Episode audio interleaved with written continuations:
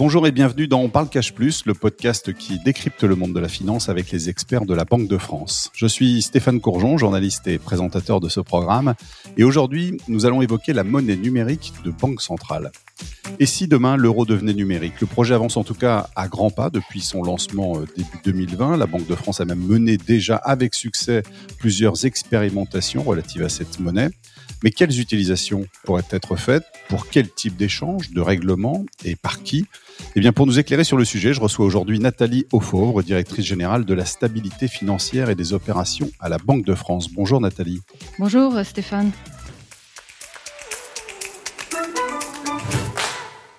Merci beaucoup euh, d'être avec nous. Tout d'abord, euh, avant de commencer cet échange, est-ce qu'on pourrait peut-être rappeler ce qu'est euh, une monnaie numérique? Est-ce que c'est finalement la simple représentation numérique d'une monnaie fiduciaire?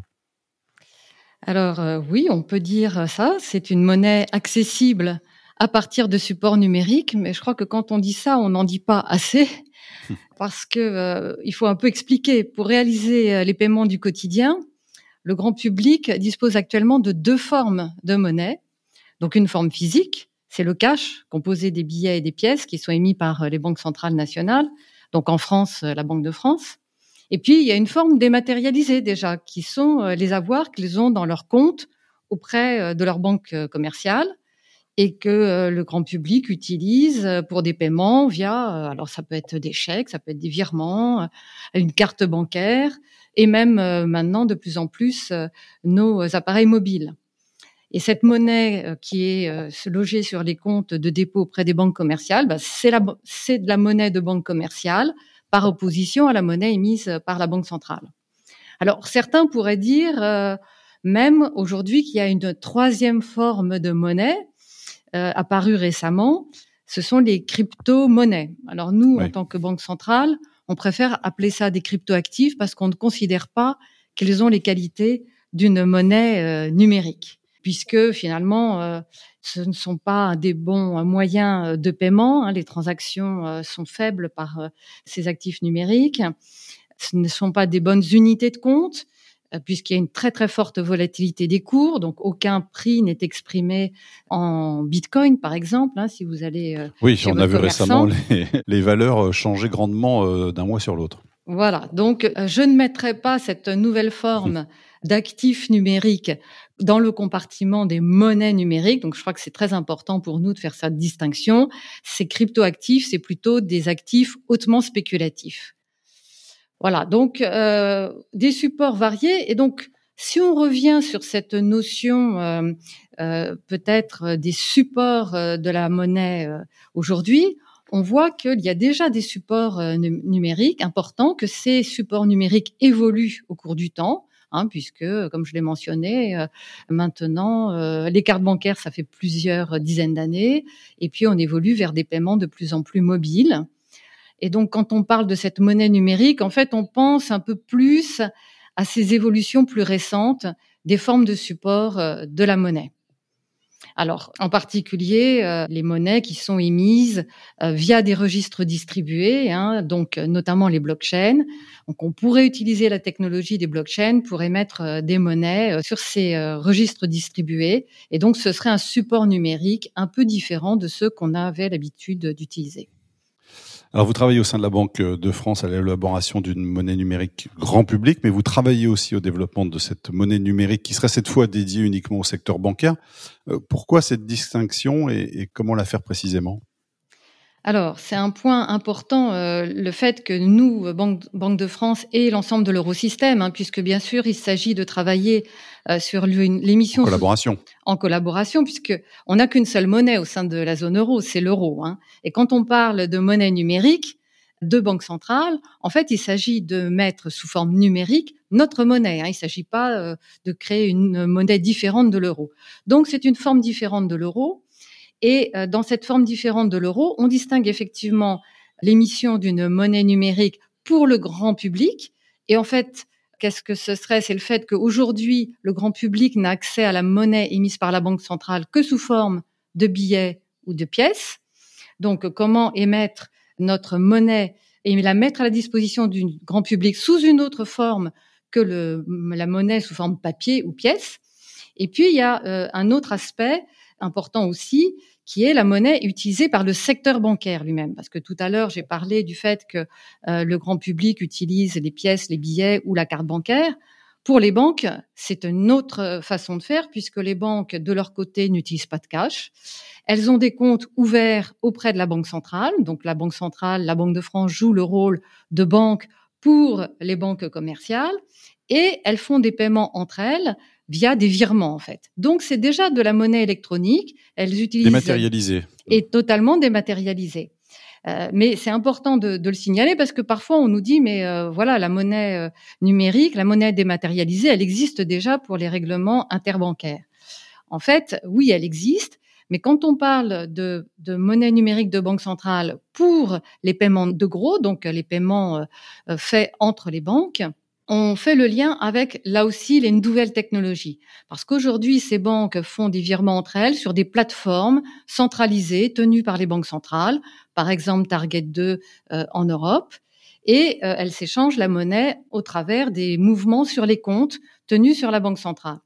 Avec la technologie blockchain, on se dit qu'il faut euh, peut-être regarder les choses autrement parce que les banques sont très intéressées à mettre sur la blockchain les actifs financiers. Donc, par exemple, les titres. Les titres aujourd'hui sont aussi détenus euh, dans des euh, centrales dépositaires qui sont des plateformes centralisées. Donc, elles sont intéressées à émettre les titres financiers sur une blockchain parce que ça permet d'avoir euh, une plus grande efficacité, une plus grande rapidité. Mais si elles émettent le titre financier sur une blockchain et qu'elles veulent l'échanger, il faut bien faire le règlement de ce titre. Alors comment mettre la monnaie sur la blockchain? Donc tout l'enjeu est là. Si nous n'apportons pas la monnaie de banque centrale pour faire le règlement sur la blockchain, et donc si nous ne l'apportons pas notre monnaie sur la blockchain, eh bien les banques vont être tentées eh ben, de créer de la monnaie privée, alors des cryptos, pour pouvoir faire ces échanges de titres financiers. Quand vous parlez de titres, vous mettez quoi derrière? Alors des, des, obligations, des titres émis sur les marchés financiers, des obligations émises euh, par euh, des entreprises. On peut même aussi avoir des actions hein, qui pourraient circuler euh, sur des blockchains.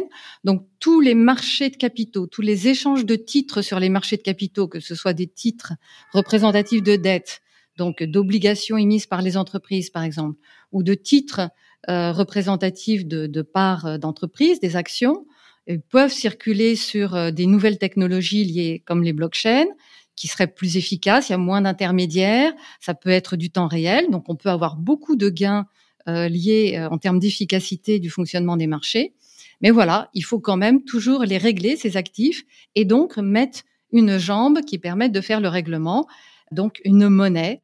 Et si nous ne mettons pas notre monnaie de banque centrale, surtout pour des règlements qui peuvent être de très gros montants, donc euh, la monnaie de banque centrale, c'est l'actif le plus sûr, si nous ne trouvons pas le moyen d'émettre notre monnaie de banque centrale sur ces blockchains, eh bien, euh, le secteur privé probablement sera obligé de trouver autre chose.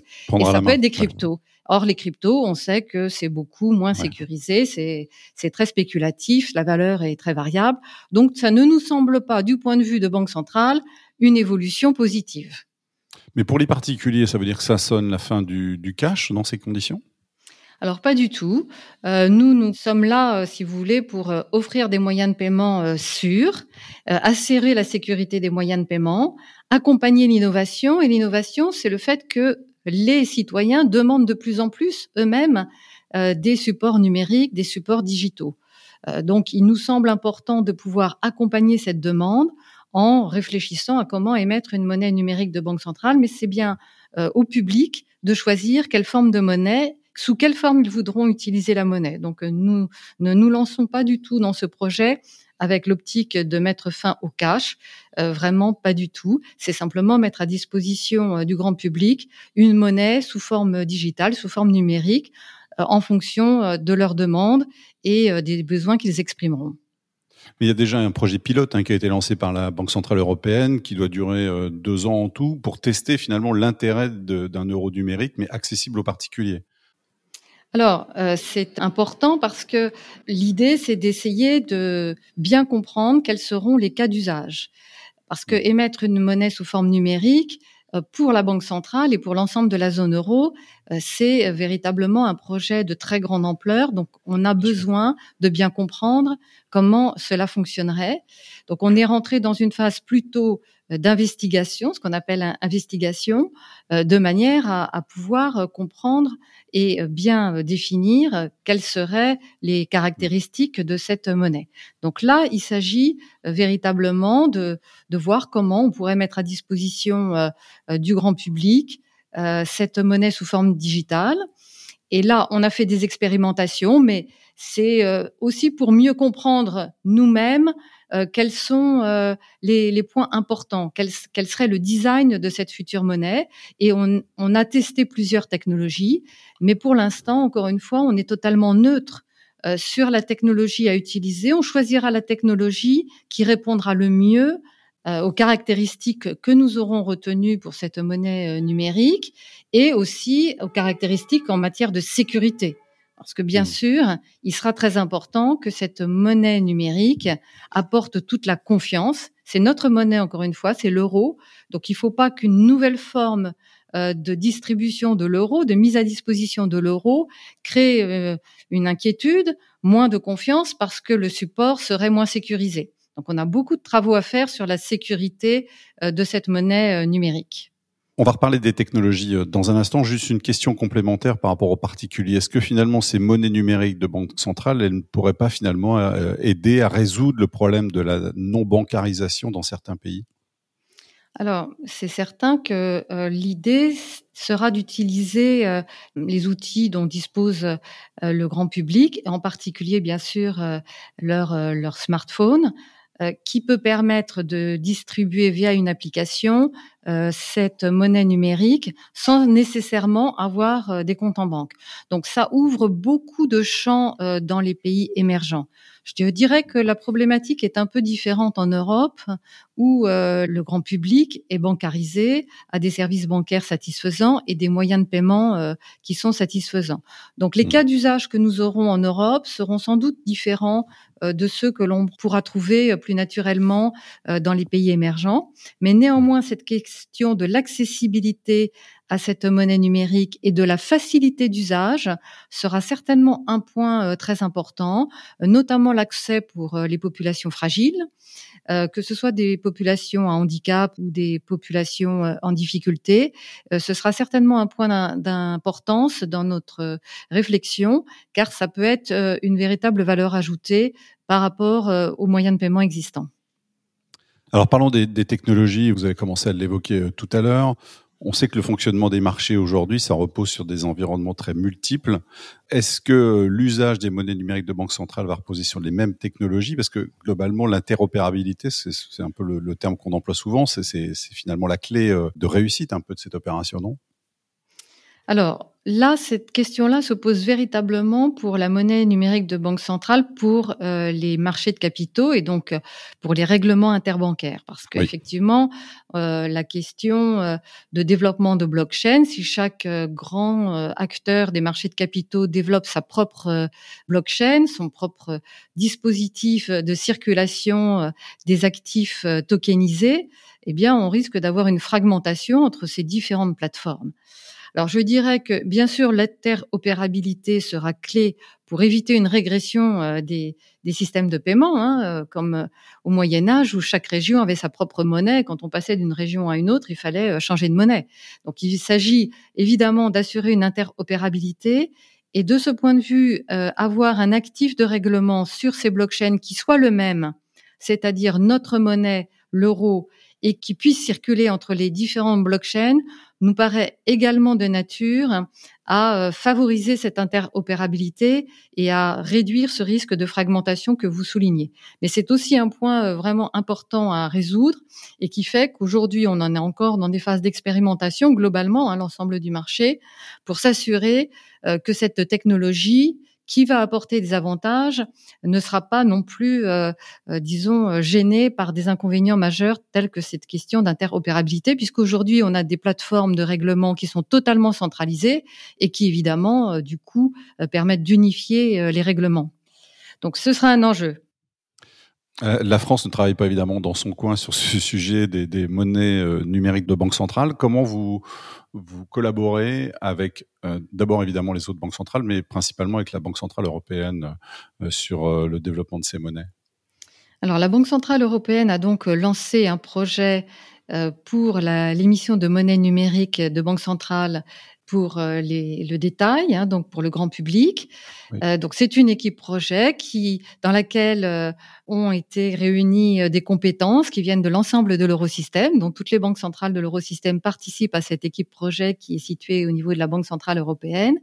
Et par ailleurs, nous avons mis en place dans notre jargon une high level task force, c'est-à-dire un, un, groupe de travail de haut niveau pour valider euh, au fur et à mesure euh, de la réflexion les étapes du design qui nous est proposé par cette équipe projet. Donc c'est véritablement un travail tous ensemble hein, de l'eurosystème sous le pilotage de, de la Banque centrale européenne et bien sûr les décisions seront prises par le Conseil des gouverneurs.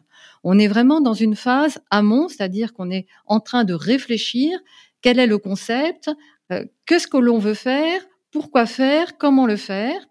Je vous donne un exemple. Par exemple, est-ce que cette monnaie numérique doit avoir le cours légal, comme l'ont les pièces et les billets? Quelles seront les bases juridiques pour l'émission de cette monnaie? Quels sont les cas d'usage? Voilà, donc tout ce travail-là est fait vraiment euh, en équipe au sein de l'eurosystème, puisque comme je l'ai dit, il s'agit d'émettre sous forme numérique et de mettre à disposition du grand public sous forme numérique notre monnaie, euh, l'euro. Donc c'est une forme de billet de banque sous forme numérique.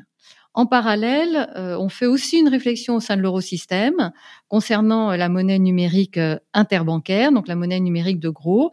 Et c'est la raison pour laquelle nous, Banque de France, nous avons conduit pas mal d'expérimentations sur ce sujet-là avec l'écosystème français qui avait beaucoup de projets à proposer.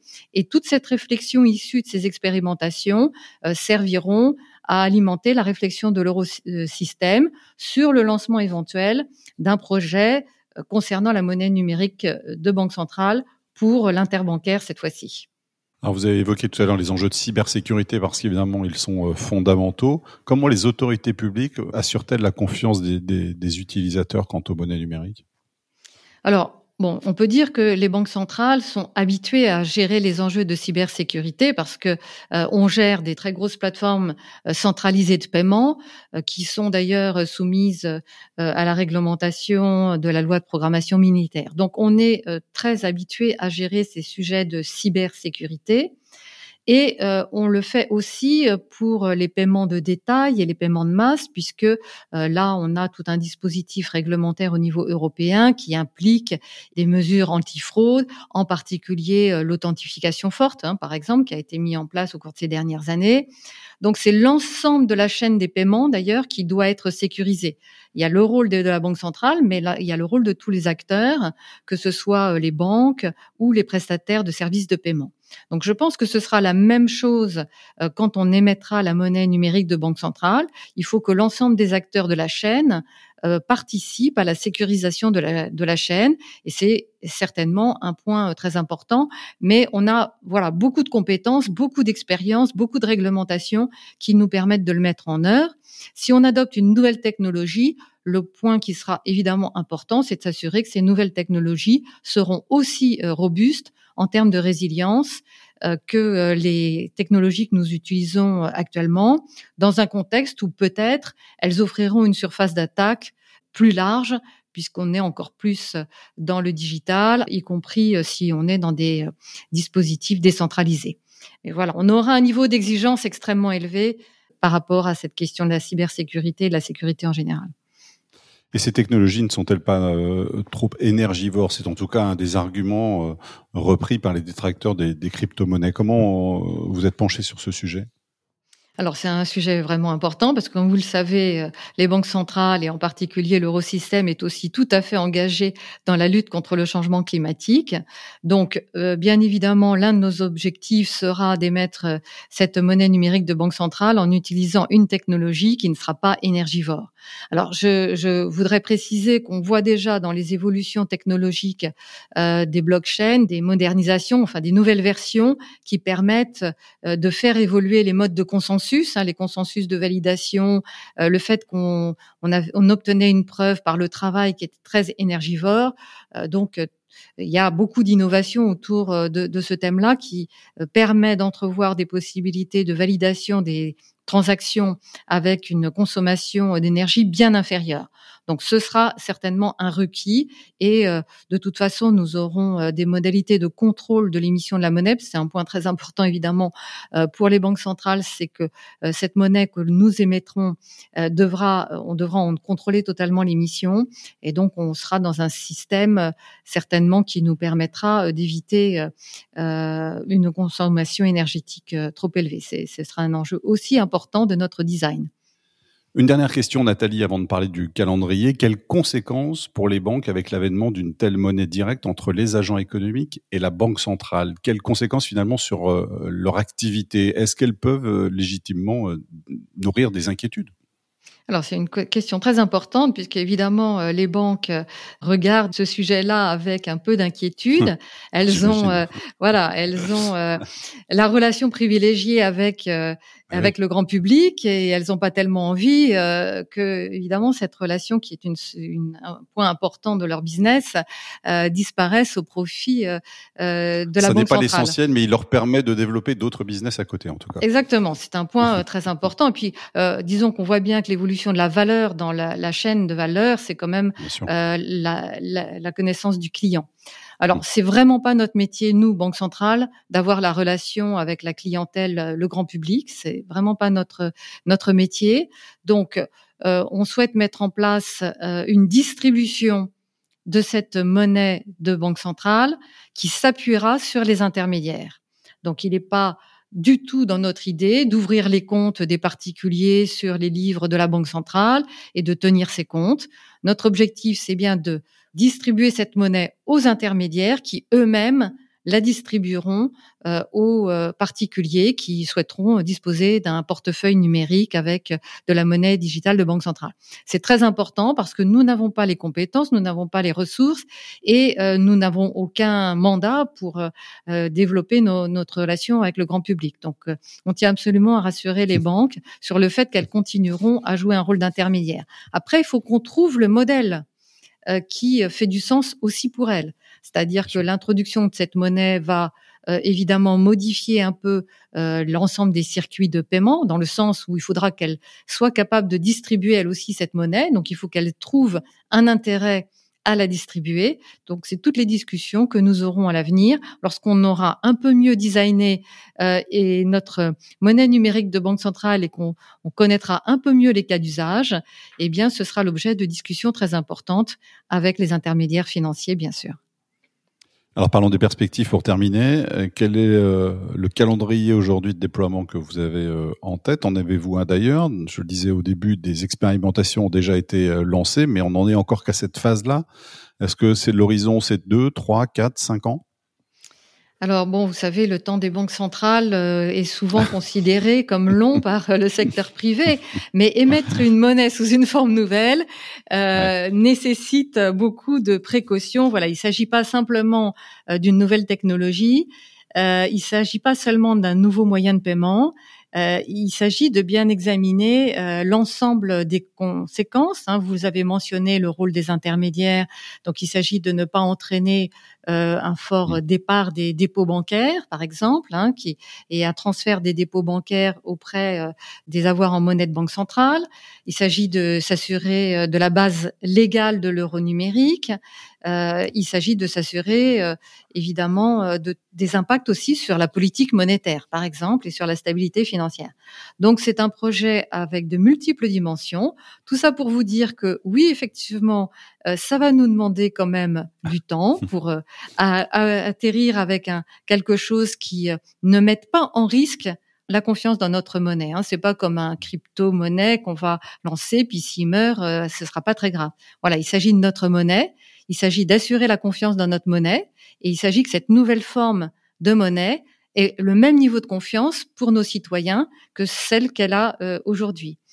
Euh, donc, euh, on a lancé ce projet sous une forme donc d'étude, d'investigation le 14 juillet dernier, et cette phase d'investigation sera menée jusqu'à fin 2023, moment où le Conseil des gouverneurs de la Banque centrale européenne décidera si il lance la réalisation du projet Et si cet lancement est confirmé fin 2023, on pense que la réalisation nécessitera deux à trois ans de travaux, ce qui nous mènerait quelque part vers 2027 pour une mise à disposition d'un euro numérique fiable, sécurisé et en toute confiance. Merci beaucoup pour vos éclairages, Nathalie Auffauvre. Merci à vous.